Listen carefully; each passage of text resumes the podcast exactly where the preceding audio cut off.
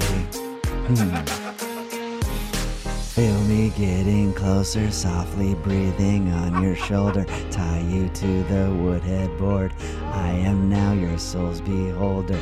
I was hiding in the corner of the crawl space in your home.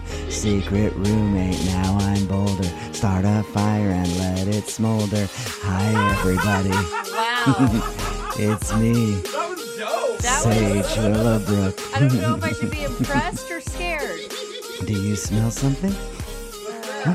It smells like turkey chili.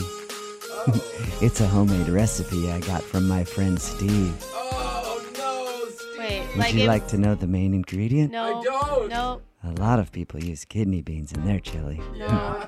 I don't go with the beans. I just use the kidney part. That is so sick, man. No need for beans in my chili.